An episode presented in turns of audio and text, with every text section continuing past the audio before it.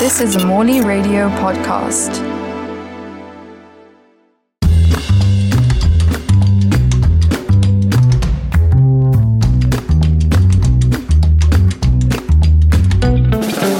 Welcome to the London Hat Week at Home podcast series. I'm Becky Weaver, co founder of London Hat Week and editor in chief of HATalk e-magazine. For episode two, we are very lucky to be joined by Stephen Jones, OBE. Stephen, welcome and thank you for taking part in our podcast series. I'm delighted to be here, Becky. Can you tell us a little bit about yourself and your business? So, um, yeah, I'm a milliner. I, I make hats, and um, I've been, this is actually the 40th year that I've been doing it. 40th year since I created my business. The 1st of October 1980, that's when I opened my first little shop. It feels like 1880 as opposed to 1980. Um, so much has happened. Um, but yeah, I make hats uh, for women, for men, for children as well, and sell around the world um, and make hats for made to measure, wholesale. Um, I design as a consultant as well. I work with many different big fashion companies, primarily Christian Dior, but also Marc Jacobs and Thom Browne in the USA and uh, Comme des in Japan. So communication by through the airwaves is something that I do because basically a FaceTime or a, a WhatsApp call is much easier and much cheaper and much quicker than jumping on a plane. And in fact, at the moment, is the only way to do things. yeah, definitely. When did you first hear about London Hat Week? I don't know, sort of ages ago. I think it was through Carol Denford, um, who I've known for a very long time since she ran the hat shop in Covent Garden in the street next to mine many, many, many years ago. And I knew that she knew about London Hat Week and Noel Stewart and various people in, in the business. You know, um, the world of millinery is very, very small, and everybody has known um, or has worked for each other too. So word quickly gets around. And also, you know, the idea of a London Hat Week, it's, it's such a great idea. Um, and why people say why, and I always say, well, why not? Well, thank you you first got involved officially in 2016 um, when you did an interview with Hilary Alexander. That was that was a highlight for us when you did that. Um, how was that for you? It was great. I've known Hilary for a long time, and I know she's a great interviewer. And uh, it was a mad, crazy occasion. Um, uh, wonderful. And, you know, we call it London Hat Week, but it should have been called European Hat Week or Global Hat Week because there were people from everywhere. I mean, lit, of course, there were milliners from London and milliners from the UK, but there were Spanish, there were Australians, there were Russians, there were people from everywhere. And I think at the moment, you know, let, us have hats unify the world. Um, in a in a funny way, in the nightmare that we're living through, fashion and hats can be a wonderful sticking plaster just to make people feel a little bit better. We all know it's ridiculous, but actually, sometimes the most ridiculous things are the most important. I absolutely agree. I think hats bring smiles and just elevate moods, and this is definitely what we need at the moment. And I think has happened in history before as well with hats uh, in in the world wars even. So we have a series of interviews called the LHW headliners, and we'd like to ask you some of the questions, if that's okay. Yep, sure. What was the first hat that you ever made? Well, there were sort of two different hats. The, well, maybe three. The one that everybody knows about uh, is I made a hat for a lady called Shirley Hex when I first started off to become a milliner. And this hat was uh, a turquoise crepe de chine pillbox, which was mounted on an old cereal packet and it was glued on and it had a plastic flower on it. So that was that was how I got into the hat workroom. Um, this is the first hat I made independently, was almost like a, a tick, but made out of toweling with red tulle on it. My first client, of course, was my mum. and for her, I made a very proper straw hat to wear to church, which was in navy blue straw in sisal, parasisal, um, and it had asters flowers on it, which were made from cotton, which were very fresh white cotton. And I can't remember if it was a particular occasion for the wedding or she wore it for the races because she was absolutely a race goer as well. She went to Royal Ascot. Um, but those were the, the sort of first three hats that, but I think it's the, the one made out of turquoise crepe de chine, which was an old, old um, blouse of my sister's that I, I cut up um, with her permission, I must add. Wow. Yeah. wow. Do you have any of those hats? Are they still in existence? Um, no, apart from the flower which was on the turquoise hat. Um, very funny thing is that in the 60s, I mean, you cannot imagine it happening now. Sorry, my phone just went bleep, bleep, bleep in the way it's not supposed to. um, in the 60s, you couldn't imagine it now. If you bought um, petrol or gas from a fuel station, if you were a man, they used to give you a free whiskey tumbler with like Shell or something printed on the side, like "Don't drink and die." Uh, but if you're a woman, they give you some plastic roses, and uh, there are actually some plastic flowers that my mother had left over from the 50s or the 60s, which I sprayed blue and silver to match the fabric, and that's what I sewed on the hat. And um, actually, they are so plastic, made out of hydrocarbons. I'm sure that they were along after we are dust, they're st- still going to look fresh as ever, fresh as a daisy. well, that's a good use for for plastic. There we go. It's a good thing to keep. What is your favorite personal style uh, of hat to wear, and why? I've worn so many different hats, but um, the hat that I've been wearing most over the past couple of years is a beret, um, which funnily enough, I was looking at my student enrollment picture from when I was going to college, my first day at college in 1976. And I was also wearing a beret then. So some things don't change.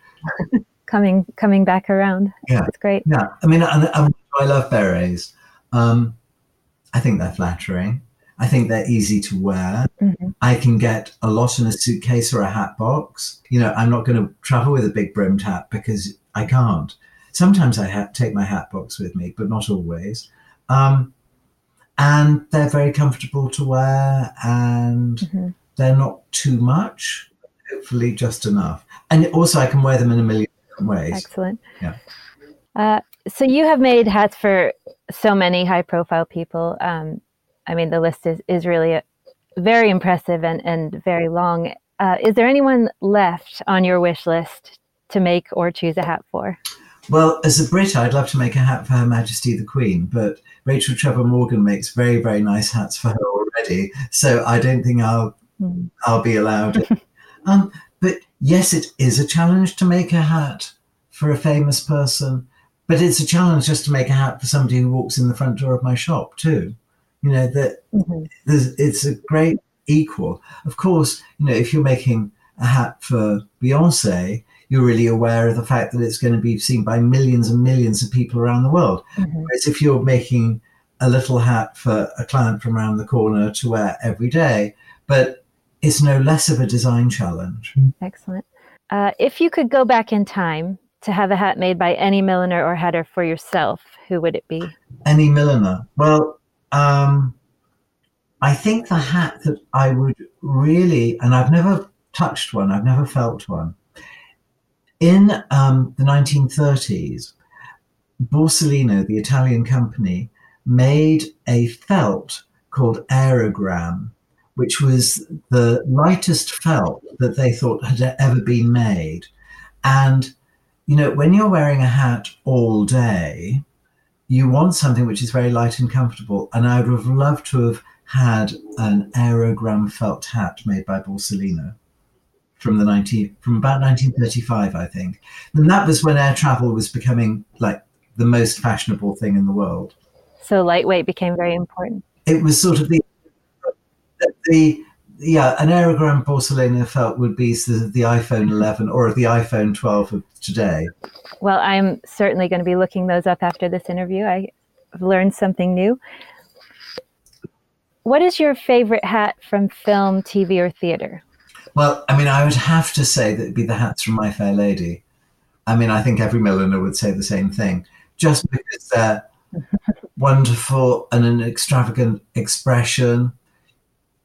And also the reason they are so wonderful because it was designed somebody who didn't know anything technically about hat making. So they went, they Beaton, just Beaton the designer, had no fear. Just he what he wanted to have was the wonderful extravagance. And that's why they look so good, because they're designed without fear and without sort of thought of practicality in a way. But that's what I'm saying.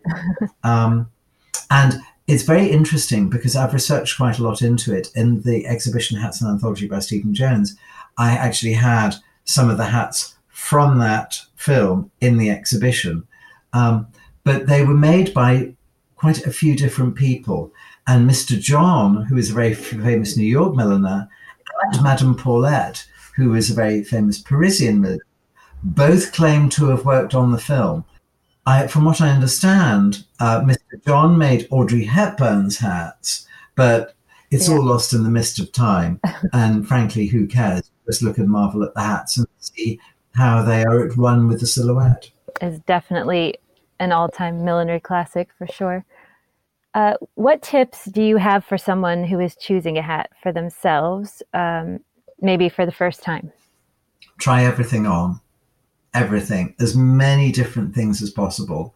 So, I mean, I would say, you know, go to a hat shop or go to a department store if they still exist after the nightmare that we're in, um, but or go to a milliner because most people tend to think of a hat. If you're a guy, oh well, it's a fedora or it's a baseball cap or it's a beanie, and if it's a girl, they think, oh, it's like not one of those frilly things with flowers or veiling and mixing all over it. No, it can be a million different things. And you just really need to go and experiment as much as possible um, because you'd be surprised. You have an idea of what will suit you, but in reality, what will suit you might be completely different because it won't go with your face shape. It's a bit, little bit like, you know, going into a hairdresser with a photograph of a 16 year old with like giant hair if you're 40 and you don't have mm-hmm. such giant hair you know it's an impossible dream but you will find something which is great guaranteed yeah and it's often i think quite surprising uh, you know not maybe out of your comfort zone is surprisingly the right thing sometimes and you don't know unless you try yeah i mean people freak out when they have to put on a new pair of jeans, let alone a hat. And a hat is so visible. I mean, I would say once you've got selected that hat, wear it around the house first, wear it at home, so you get used to it. So you get used to the weight and how it makes you look, and you feel comfortable with it. And then you can launch yourself on your unsuspecting public. Excellent. So, finally, for the headliners, um, could you finish this sentence for us? The joy of a hat is refreshment to the soul, because it not hat is not about how it looks, not about how much money you spent on it, or what you think people are going to think of you. It hat is about how it makes you feel. That's what is important about the hat, not what it looks like. If you feel like a million dollars, or you feel more romantic, or you feel happy. That's its ultimate achievement. Thank you. So, congratulations on becoming the chairman of the recently reborn British Hat Guild. Uh, can you tell us a little bit about the process of restarting the guild and, and how that's been going? Well, I'm so ancient. I was member of the Old Hat Guild, and I reimagined myself as chairman of the Young Hat Guild. No, it had been going since it started, since I started making hats 40 years ago. And it was a wonderful uh, organization based in Luton, really for big commercial hat makers. Um, we were, I was always very interested it, with it, and with Carol Denford. Um, we talked about maybe it could start again and be some sort of friendly society for so many milliners up and down the country in, in, in the UK. And also society put outreach to the rest of the world, which we can do. Because of the internet that we can really be a national organization. Whereas in, in the sort of olden days, um, it was much would have been much more complicated. I can't believe I used the word olden days, but that's the truth. well, a lot has changed in a short time, I think. Um, but yeah, I think the BHG is doing some great work so far, and we're excited to see what's in store. It's the new reincarnation is still in its early days, and um, there's lots, lots more to come. Yeah, we have. We've been trying to work it out for a couple of years now because of certain technical aspects being called the British something. We have to have it registered with Companies House, etc., etc. Um, but there's about 34 members, I think, at the moment, founding members. But then next year, um, we are opening it up to a wider group of people. And what's its purpose? Its purpose is for us really to sort of join together. And eventually, you know, we will um, raise funds for different causes. Um, for example, at the moment, we're starting to make visors for the NHS, which is something which is organised by the Hat Guild, um, and, and, other good works. But I think just the, at the moment, just the fact that we're there and we do get together and we have different subcommittees, and the thing will evolve naturally. Are we going to change the world with a hat? You can bet on it, we will. Absolutely the BHG was due to have an event at London Hat Week uh, this week in April. Um, unfortunately, that's had to be rescheduled because of all that's going on in the world right now. Um, and you know, we're hoping definitely to that will still take place at the rescheduled London Hat Week in October, all being well. So, uh, more details coming on that as soon as possible. This is such an unusual year with normal hat events not happening. Um, Royal Ascot being run behind closed doors during this time, uh, what what have you been working on? You just mentioned the visors for the NHS, which is brilliant. Um, are you looking at new collections for later in the year, or? Yeah, absolutely. I'm run a company, so I have to look after my staff and make sure that they're all okay. And you know, it's we're very lucky. Almost everybody's been okay. A few people have had the virus, but gently, and um, they've come through it okay. We think we we know, and um, but that's my primary concern. But also we have delivery, so people we're manufacturers, so people have been able to take work home with them, and they're making hats at home. I myself spend my days FaceTiming, communicating with people around the world. But actually, funny enough, on my work table now, I have this little miniature head. So I've been, I'm showing you now, and I've been making these little hat toiles for the next collection. So this is normally what I travel with, and I pin things to it. Um, and I've got some um, tarlatan here, which I'm pinning on this little wooden head to try and come up with new ideas. Excellent. Well, I, th- I hope. Well, we look forward to seeing seeing all the amazing inspiration that comes out of having a little more time to to design. So Royal Ascot, it, it seems will be run behind closed doors, as we mentioned. Um, what do you think of that, and also the virtual CGI Grand National? Um, well, I think it's not absolutely confirmed exactly what they're going to do, and I think they're making it up on a daily basis. Obviously, there's a lot at stake. There's the horses that need to be trained and run and continue that rhythm.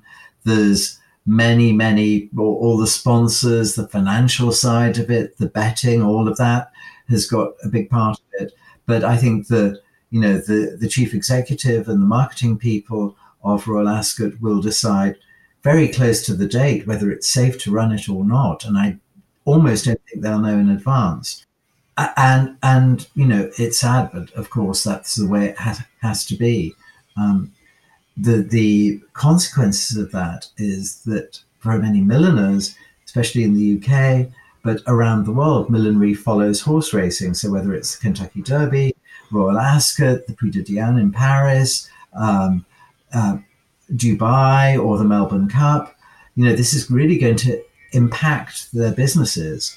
Um, and but in a way, we can't be sad about that. I think what we have to do is celebrate the wonderful craft and art of what we do and our actual clients and things we need to put on hold. Mm-hmm. But maybe we can communicate by WhatsApp, by by teleconferencing, and try and work out hats for next year. And some clients, of course, still want to order hats, um, but it's going to be very different. Mm. And of course, what we all have to be is very mutable and be able to change to follow mm. the hmm. situation uh, which is going on.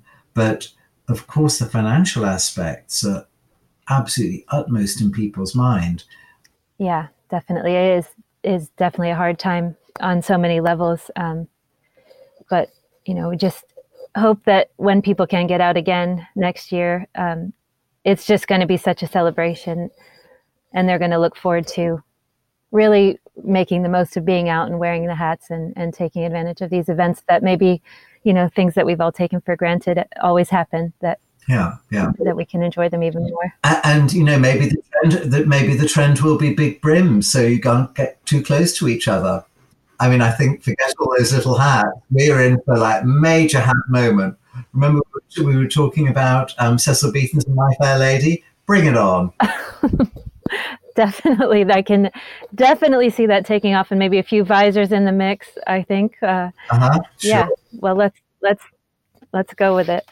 Well, Stephen, thank you so much for joining us. It has been an absolute pleasure to speak to you as always. We appreciate you taking the time and um, look forward to seeing you as soon as possible, hopefully in October at, at the rescheduled London Hat Week. Yes, absolutely. Thank you. Thank you so much for having me. And, um, you know, all us milliners should be wearing a hat every day.